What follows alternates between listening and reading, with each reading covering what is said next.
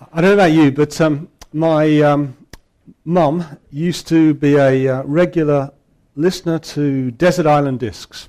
You remember? I think is it still on? Is it still on? It's still on Desert Island Discs. I can see some of you even responded positively. You must be listening to it after all. Wow, yeah, okay, good. Well, on Desert Island Discs, it wasn't one of the programs that I really wanted to listen to, but it was there on in the background at times. And of course, if you are an avid listener of Desert Island Discs, you'll know, of course, that these celebrities are invited on, or guests, and they have to choose the discs that they're going to take with them when they're marooned on their island. And uh, right at the end, having chosen all their six or seven, eight songs, whatever it is, they are asked what book they will take. I think they're given the Bible and the complete works of Shakespeare. The latter would be good for burning fire, lighting fires, I think, in my case. But anyway, uh, but they're then asked to choose. And I think if I was asked to choose a book to take, I'd, I'd certainly be tempted by The Lord of the Rings. I, I've loved, enjoyed reading that several times. But I guess the one I would take, and I meant to bring it, is, but forgotten, is the Chronicles of Narnia. You might say, well, that's a children's book. Well, it is a children's book, but it's a lot more than a children's book. And uh, if you haven't read it, or you haven't, uh, I know one or two have been made into films, but you should read the book. Again, I've read them several times over the years. C.S. Lewis, in the Chronicles of Narnia, paints pictures of a different world. And of course, he's telling a story, but really it's not, he's pinched the story. He's pinched the story from the Bible. Because basically, behind his story of Narnia is the great big story of, of God and humanity creation, fall, redemption, restoration, and uh, all of that. You'll probably know that Tolkien and C.S. Lewis were, were, were, good friends. I've been reading a book that Heather lent to Kim, uh, uh, which is a biography of uh, uh, C.S. Lewis. And so I'm sure Heather will lend it to you if when I've finished with this. But Tolkien and Lewis were very great. They were very. Um, they weren't just authors. They wrote these books, but they were they were great uh, great minds.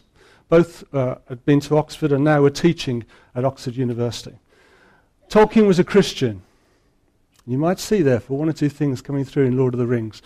Um, C.S. Lewis was a definite atheist, and a brilliant mind, and he just couldn't. He couldn't. He couldn't. He couldn't understand Christianity in one of his letters, he writes, how, how can the life and death of someone else, whoever he was, 2,000 years ago, um, help us here and now? Good question. He couldn't, he couldn't see it. But over a period of time, and particularly through his relationship with Tolkien, Lewis began to see that so many things fitted together. He began to see that the reality of the Christian message made sense from all this stuff that he'd learnt in terms of history and of different religions and of, and of his own experiences, he began to see that it was real. He said, I helped to realize that the Christian faith could integrate reason, longing, and imagination. He got the big picture. He didn't want to become a Christian. He wasn't looking for God in that sense. And as you may know in his own autobiography, when he became a Christian, he said, I was the most dejected and reluctant convert in the whole of England. A bit different to perhaps some of the way we think about coming to Christ. Why have I told you that? Well, you'll see there'll be one or two connections later on. But first of all, it's a bit like Paul who wrote the letter to the Ephesians. You see, Paul wasn't looking to become a Christian, was he? In fact, he was doing the very opposite. He was so convinced that this Christianity, this message that the followers of Jesus were preaching about Jesus Christ, he was so convinced that it was not true and that it therefore was blasphemous that he was doing everything he could. And again, he had a great brain, a bit like C.S. Lewis. He was doing everything that he could to put it to an end. So he was going and having Christians, families, mothers, children arrested, put into prison, and no doubt some of them were being executed for their Christian faith. So he was not looking to become a Christian. And then God met him, didn't he, on that road to Damascus. And uh, the message uh, of when Paul is on trial at the end in Acts before King Agrippa and, and the Roman governor, uh, Paul tells the story of how Jesus met him on that road. And uh, he said in the message translation simplifies, it's lovely, he says, Jesus says, I'm Jesus, and I've got a job for you. I'm Jesus, and I've got a job for you to do. Paul was a reluctant convert.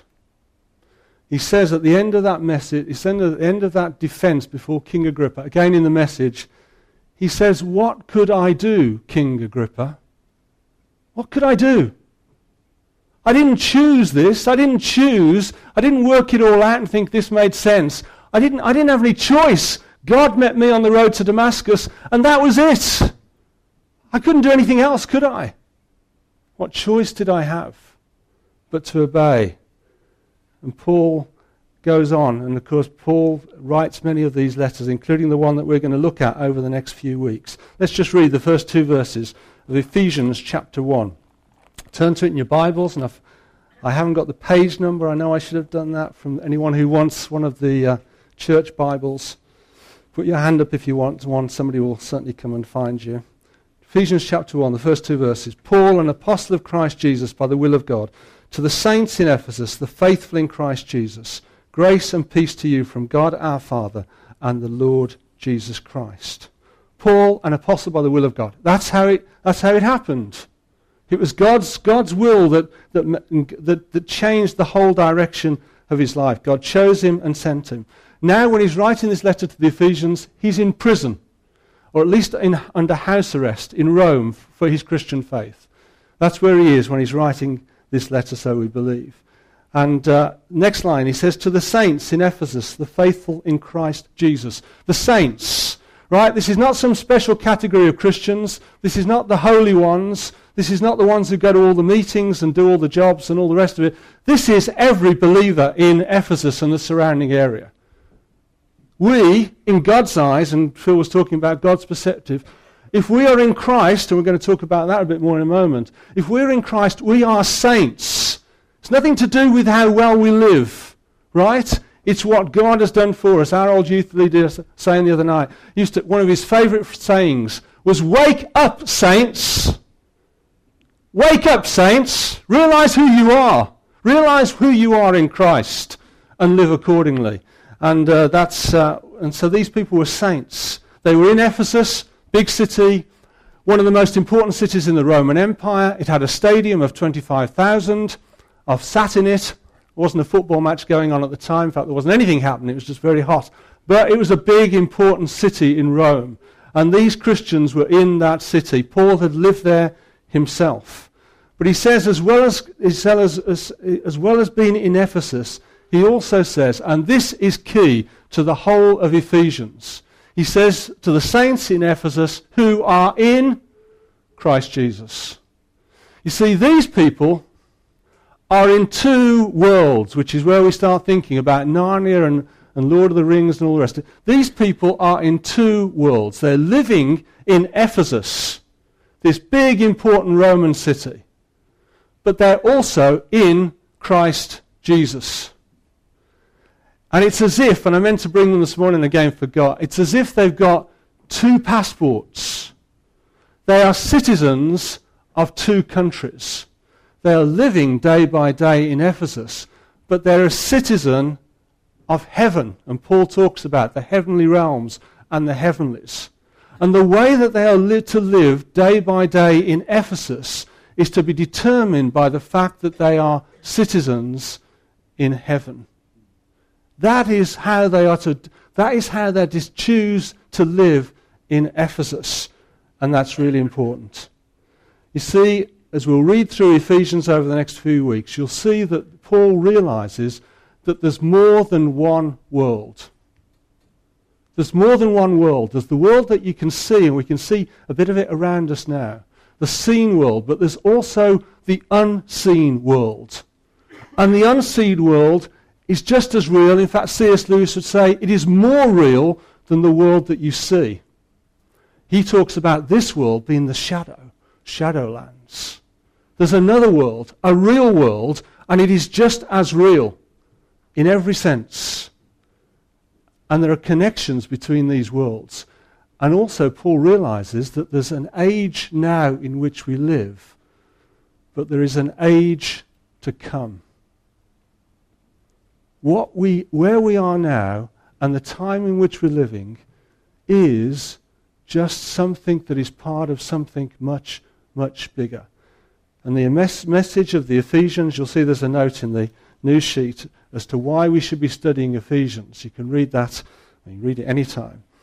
But it's that through what God has done in the past, what He's doing today through His Holy Spirit, what He is doing is that He's building a new community of people who may live in Ephesus, they may live in Gloucester, but this community of people are now citizens of a new world and are being prepared for a new age to come.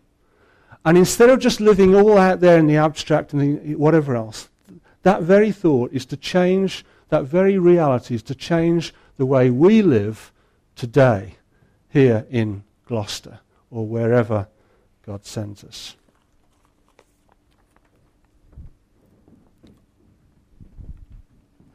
We call this week One Vision. This the title for this uh, this Sunday. One Vision. And I sort of borrowed, I'll let you, I'm not going to explain this, it's just a strange way my mind works. I called it One Vision to Rule Them All, which of course has some connections with the Lord of the Rings. But there's a couple of, you might want to think about how that might work out. One vision, let's stick with that. At, uh, we did something as leaders um, with the leaders at, uh, at uh, Newent a couple of weeks ago, and the, we were talking about vision. And I asked the question, I said, Can you think of anybody who had a vision? a big vision. And the first two people who put their hands up said, Who do you think they said? Anybody want to guess? They both said the same person. Someone who'd got had a big vision. No, it's not. Well, it could be. This is not in the Bible. Martin Luther King. Right, they both said Martin Luther King. But yeah, Isaiah had a massive vision. And we're not going to have a chance to look about that today. Martin Luther King. And you'll remember, won't you, it's just over 50 years ago that he stood in front of the Lincoln Memorial, 1963, and he delivered that, that, dre- that address that people still remember. Here's some of it. Here's, here's some real extracts. One or two things that you'll remember, one or two others. I have a dream that one day, even the state of Mississippi, a state sweltering with the heat of injustice, with the heat of oppression, will be transformed into an oasis of freedom and justice. I have a dream that my four little children will one day live in a nation where they'll not be judged by the color of their skin, but by the content of their character. I have a dream today. I have a dream that one day down in Alabama, with its vicious racists, one day little black boys and black girls will be able to join hands with little white boys and little white girls and be brothers and sisters. I have a dream today. I have a dream that one day every valley shall be exalted. Here's Isaiah. One day every valley shall be exalted, and every hill and mountain shall be made low. The rough places will be made plain, and the crooked places will be made straight. And the glory of the Lord will be revealed, and all flesh will see it together. Quoting from Isaiah 40. And when this happens, this is how he finished. And when this happens, when we, when we allow freedom ring, when we let it ring from every village, every city, every state, we will be able to speed up that day when all of God's children, black men and white men, Jews and Gentiles, Protestants and Catholics, will be able to join hands and sing in the words of the old Negro spiritual. I'm not going to sing it. Free at last. Free at last. Thank God Almighty, we are free at last. You might want to, you want to study that and say, let's see how this relates to the whole book of Ephesians. You'll find quite a few connections in there, but we're not going to do that this morning. Martin Luther King had a great vision. He saw something. He had, he had an understanding or a hope, an expectation of the future. He was living, and we went, Kim and I went to see the film The Butler, which is all about the American Civil Rights Movement not so long ago. In that film, you, be, you think, was it really like that in 1963? Were those things happening then in America? And they were. And he was living in the midst of this, this divided society where there, in some places there was such hatred, such, such unfairness, injustice. And yet he was living in the middle of it, but he could see that this was not the end. He could believe that things would be different. Whether he ever believed that there would be a black president within 50 years, I don't know. But he believed and he articulated it and he motivated people, and other people came to see it through him. You see, we can talk about the way that the present affects the future. We can talk about the way the past has affected the present. But here's the other thing our vision, our view of the future will affect the present. Our view of the future will affect the present. Do you see that? That was true of Martin Luther King.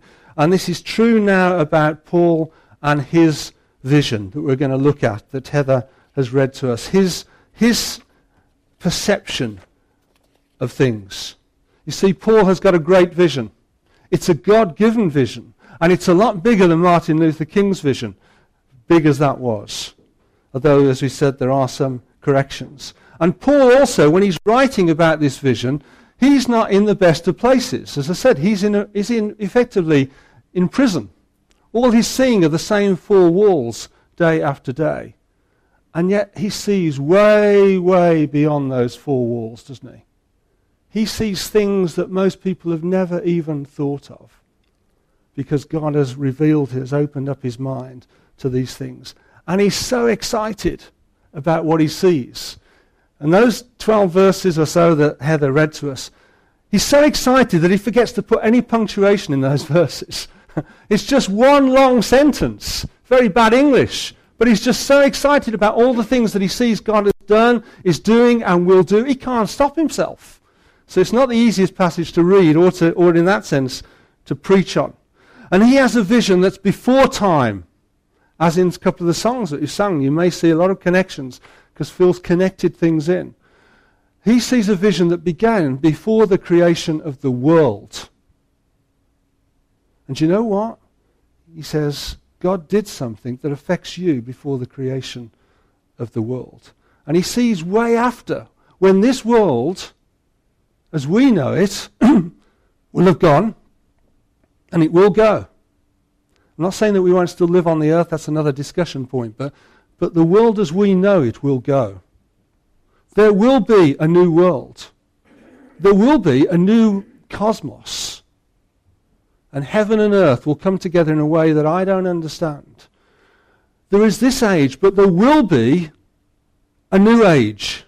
And if we believe these things, they will impact the way that we live today. If we don't, they won't have any effect whatsoever. And, it, and Paul has a vision also that it's God that's doing it, God that's at work, and it's God that's going to bring it to conclusion. And because of that, it will perhaps unlike Martin Luther King's vision, it's not just a hope. This is certainty. This is reality. A vision, though, that translates in the here and now. C.S. Lewis said, If you read history, you'll find that the Christians who did most for the present world were precisely those who thought most about the next. It is since Christians have largely ceased to think of the other world that they have become so ineffective in this one. So you're not so heavenly minded that you no earthly good. If we really are truly heavenly minded, we will be the most earthly good. And that's true. We can think of great people like Wilberforce and all the rest of it. Very quickly then, what, did, what do we read here? Well, first, three things about the past, the present, and the future. In the past, God chose you. I'm not going to have time to really open any of these things up because there's just so much one could um, so much one could say, and you're going to have to pick some things up in your home group, and you'll see you've got the notes there. And those of you who don't go home groups, you've got the notes that you can use, uh, the questions perhaps that you can ask yourself at home. But he says in the past, God chose you before the foundation of the world. Can you believe this? This is what Paul says. Before the foundation of the world, God connected you and Christ. You might think you've chosen to follow God. You might think you've asked Him into your life, and that's true. But the bigger picture is that God chose you, and He's put you in Christ. In Christ together as a community of God's people. You can only choose God because he first chose you. Don't ask me to explain that. But that's what the Bible clearly teaches. And we, like Israel, who were also chosen by God, and again, that's not because they were impressive, it's not because they were a great nation. In fact, the very opposite. But they were chosen simply because God loved them. You can read that in Deuteronomy 7, verse 7. Simply because God loved them. And the Bible teaches that because God loved us, He chose us. None of us, well, I'm certainly not, I, would, I think most of us would recognize that we're not very impressive. We're not very special. We're not chosen because we deserve to be chosen. We're chosen because God loved us and has purposes for us. In the present, we are to be and to live as his sons, as his children. He says, in love, he predestined. It's another word for chose, if you like. In love, he predestined us to be adopted as his sons through Jesus Christ for his pleasure and will. There are many children today who would love to be adopted. They would love to be part of a family. Know a bit about adoption through my own family situation. Do you know something? They can't, they can't make themselves adopted. They can't do it. It has to be somebody else's initiative that says, we'll adopt you. We'll take you and you'll become part of our family. And that's what God has done with us. It's His initiative. And He has chosen us to be His children. And we're to live as His children. I mustn't walk away, I get told off. We're to live as His children. In the Oval Office sits the most powerful man in the world. You and I could not get to see him. But there are two people who can walk into that Oval Office really probably without much of an announcement. Perhaps they can even barge in, I don't know. And they can call him Daddy. There's two daughters. And we are called to be his children. And his children, we have that privilege that we can be in his presence. We can go to him at any time. We can call him Father. We can call him Dad. Do you see how big this vision is that Paul has? Do you see how mind blowing it is? And that's what he teaches. That's what he's come to know. So the past is God has chosen you. The present is we're to live as his children. And the future is we will share his glory. He says, when the times will have reached their fulfillment, when the, these times will have reached their fulfillment. I don't know when that is, but it could be very soon. When these times will have reached their fulfillment, God has a plan, and it's to bring all things in heaven and on earth together under one head. And we will share his glory. We will rule with him, the Bible teaches us elsewhere. We will share his glory. All peoples will be brought together. There will be no barriers. All peoples from every tribe and every nation, the living and the dead throughout history, those that are trusted in Christ, those that are now in Christ, will come together. And God's new community will be seen in all its wonder and glories just as we come now to tell, how, how can all this be? How can God give us all of these things? How can we, can we be chosen? How can we be his children? How can we have this wonderful future? Well, we've already read it also in Ephesians. It says, In his glorious grace, which he has freely given us in the one he loves, in him we have redemption through his blood, the forgiveness of sins. The forgiveness of sins.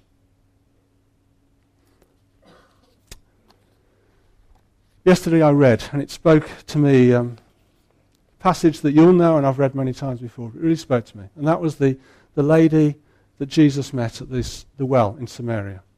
Do you remember? Here is a tired Jewish man sitting down by the well. His disciples have gone off into the village, and he's sitting by the well. And this lady, in the middle of the day, comes out to draw water.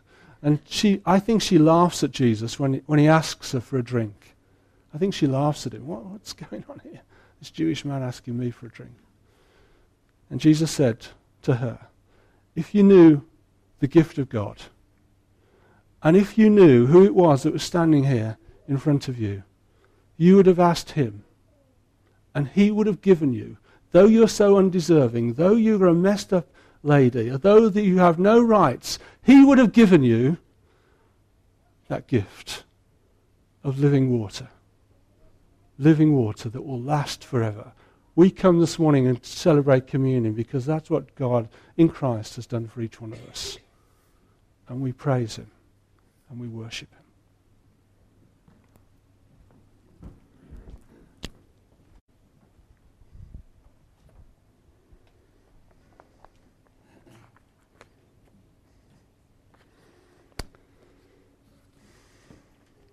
So I want you to imagine Paul sitting there in his in his house, and uh, who would you rather be? Would you rather be Paul, who's stuck in his house, away from many of his friends, no doubt not sure what the future would be for him immediately, but having this this real it's not just a vision out there, but having something that is so real. Or would you rather be free? And having a great time in the city of Ephesus with its temp- wonder of the world, the Temple of Diana, enjoying a really good life.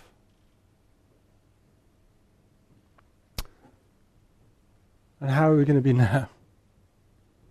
Would you, are you going to be more, are we going to be more like Paul now in the here and now in our lives? Are we going to be more like the Ephesians? Not the Ephesian Christians, but the Ephesians in that big city who are just living and having a great time. It's a great city. Paul comes down from his high as he writes these words, probably having somebody else write them for him because often it seems he, had to, he couldn't, whatever it, for whatever reason, couldn't write himself It comes down from having dictated these things. And he comes back, and his thoughts go back to these people, these Christians in Ephesus. And we have got no time at all. I'm not going to try, even try um, to go through 15 to 23. Just to say this, though, that as he thinks about these Christians in Ephesians, he thinks he, he says he says in verse 15 that ever since I heard about your faith and the Lord, in the Lord Jesus and your love for all the saints, I've not stopped giving thanks for you, remembering you in my prayers. And he thinks about their faith in Christ Jesus. And he thinks about their love for one another. You remember in Ephesus, we've got Jews and Gentiles, people who were like Protestants and Catholics in Northern Ireland a few years ago, or in some ways, places still the same. We've got Jews and Gentiles who've become Christians. We've got masters and we've got slaves. And they're all in the church together. And he says, I think about your faith in the Lord Jesus Christ, that you've come to trust him, and I think about your love for one another. Do you know what? That encouraged Paul. He was encouraged as he thought about them, even though he was stuck in his, in his room. He was encouraged. How do we encourage one another? How do we bring praise and glory to God, which is repeated throughout this passage? But how also do we encourage one another? You see, as Roger spoke, spoke the other week, we do need to love one another, right? But love is not, is not, some, is not some feeling. The feelings come sometimes and they go at other times. Love is, is real, isn't it? It's practical. It's down to earth stuff. It's not always reciprocated. So how is we? How are we in, in Abbey Church going to love one another? You see, he has this vision, this huge vision of what God is about and what he's going to do. And, uh, and as we'll read through the rest of Ephesians, we'll see that it's not just all out there. It's down to earth. It's the way that we live in our families. It's the way it's, it's our marriages, the way we live as husbands and wives. It's the way we live as a community, as Christians. It's the way, it's the way we work and doing our jobs, even when they're difficult and we don't want to go to work. It's the way we do those things. It's the way, above all, that we are God's new community that points to what God has done in the past and what He's going to do in the future. That, in a sense, gives some foretaste of, of who God is and what it will be like. And I want us to be, and you want us to be, don't you? A real community. We don't just want to be people that turn up for church on Sunday. We don't just want it to be like that, do we? We want it to be so, so much more. We know that means denying ourselves. We know that means doing things that we wouldn't otherwise do, but we do it because of our faith in the Lord Jesus Christ, and we do it out of love for one another. May Ephesians really grip our hearts like it gripped Paul's, and may it therefore work out in everyday changes, in the decisions we make, the choices we make, so that Jesus might be honored and glorified. And one day, we'll be part of that perfect community where all of creation is brought together. And as in Narnia, the trees will be singing, creation will be released from its bondage, and a new age and a new world will come into being. And I want to live, and I want to try, and I fail so often, I want to try and live the way I live here. I want it to be a reflection of that's what I believe. May that be true for all of us in Jesus' name.